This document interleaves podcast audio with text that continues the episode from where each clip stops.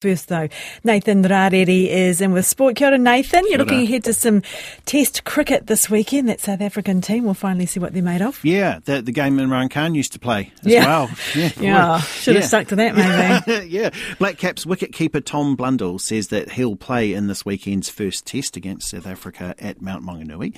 Blundell has been troubled with a hamstring injury for the last month. However, he's confident that he'll be behind the stumps come Sunday with his hamstring feeling good.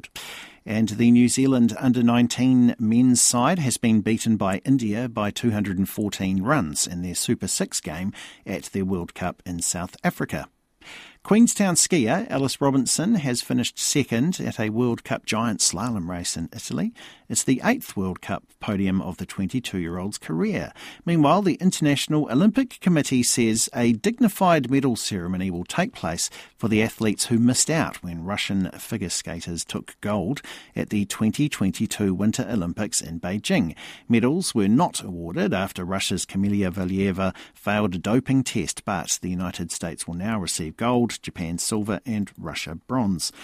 And shot putter Tom Walsh has finished third at an indoor meeting in the Czech Republic. Koinanga Purongoha, kina kina. That's your sports news. Nicola back with weather next.